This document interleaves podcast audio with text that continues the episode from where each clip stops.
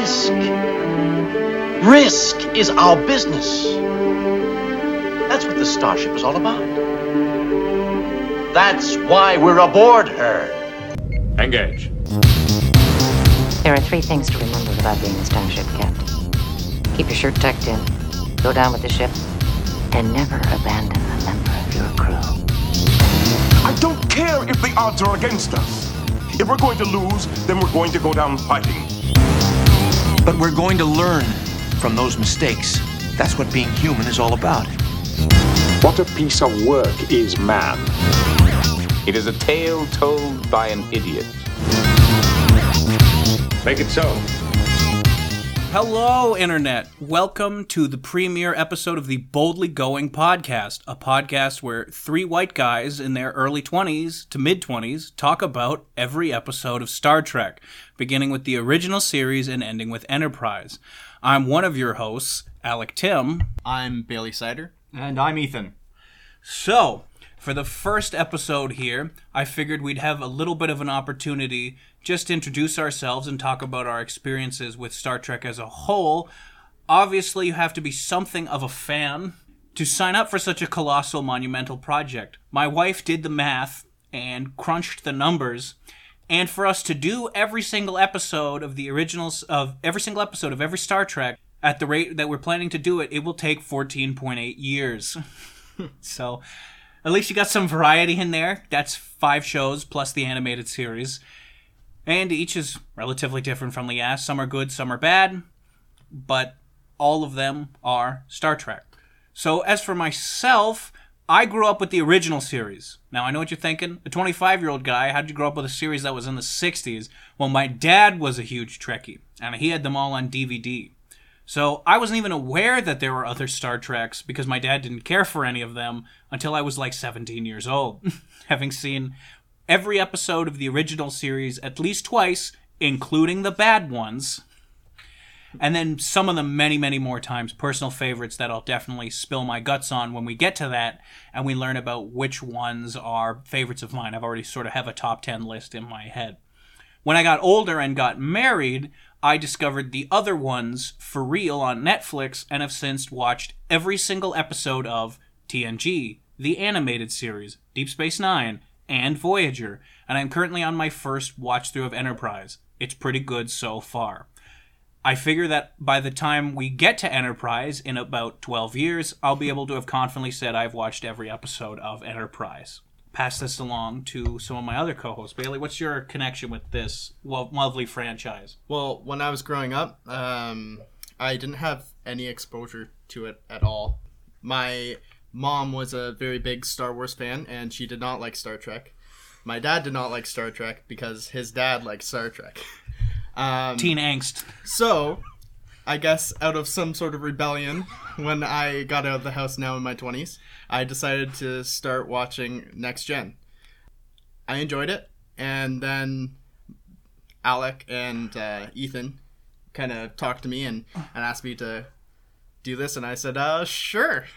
So you're going in pretty much blind to most of this. Yes, and I'm excited. Excellent.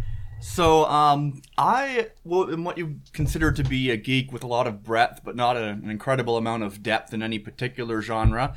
Um, that means I've touched most of the classics in any given sphere of entertainment, um, which has meant that I've had to dip my toes into Star Trek along the way. When it comes to sci-fi, I consider some of the best to be, you know, the the Mass Effect trilogy, bar Oh. certain moments. Um, uh, the original Star Wars trilogy, including a lot of the extended universe.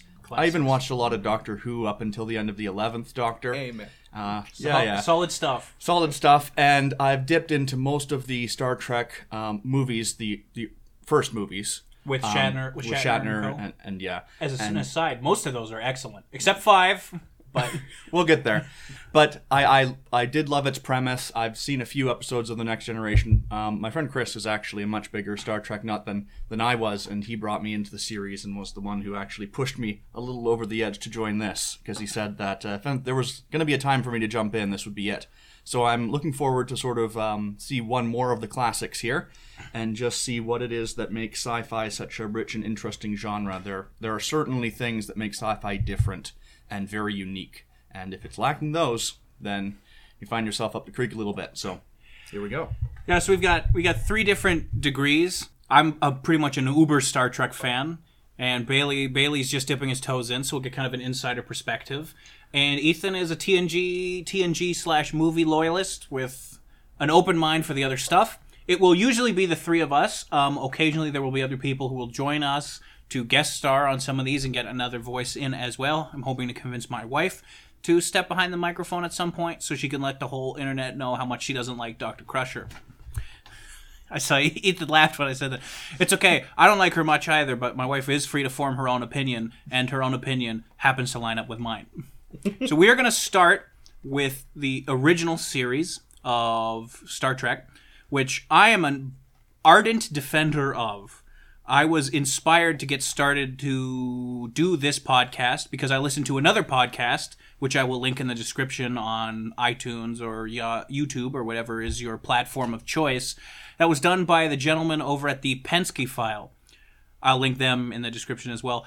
I have a lot of respect for someone going through every episode of TNG but I respectfully disagreed with a lot of his opinions, particularly about the original series, especially when he said he was only going to do the best of and he didn't want to watch the whole thing, which internally made me go, hey, you coward, watch the whole thing. I know that there's a lot of ones that aren't great, but the same is true about TNG.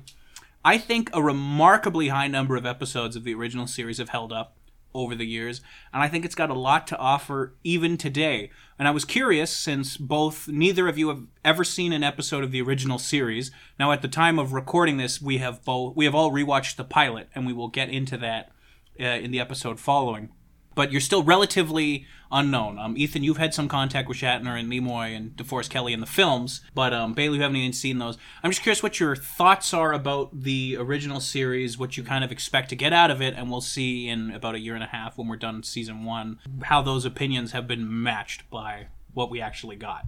Well, going into it, I guess uh, my I I knew that it was going to be um, old school props and sets and, and all that. And I was really excited for it because I'm a big fan of Doctor Who, uh, especially prior to its reboot. So well, you'll do fine then. yeah, yeah.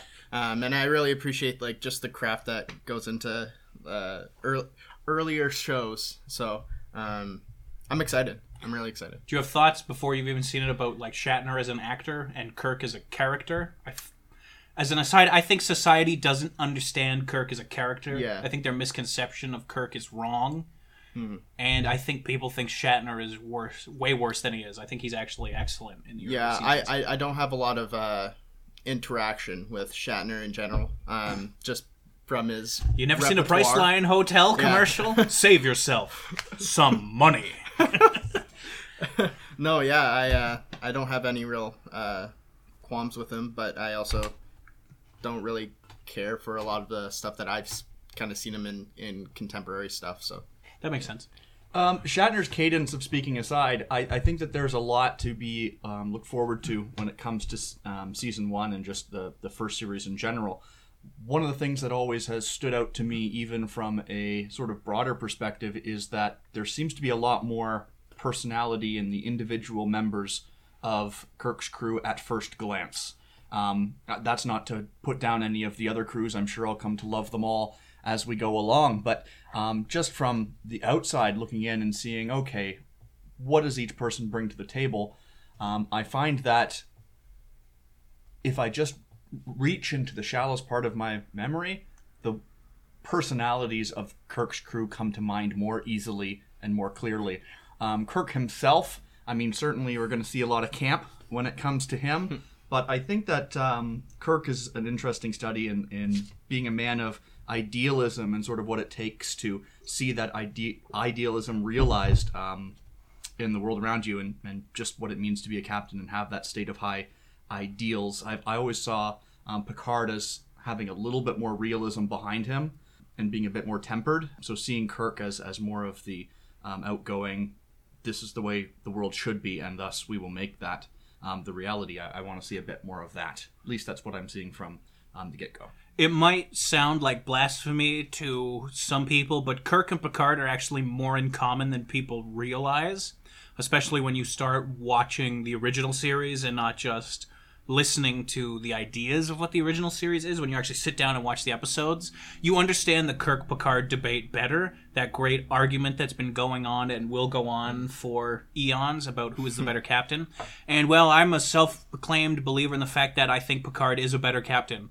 I believe firmly that kirk is a captain who we would all be fortunate to serve with and who would do a pretty great job of taking care of his crew and balancing the philosophical questions, the exploration, the mission of Starfleet. And when it comes down to it, Kirk is the one captain who will punch a god right in the face if that's what it takes. So we are going to sign off now for this little introduction, and we are going to be back with the first episode of the Boldly Going podcast, Star Trek Original Series, Season 1, Episode 1, Where No Man Has Gone Before.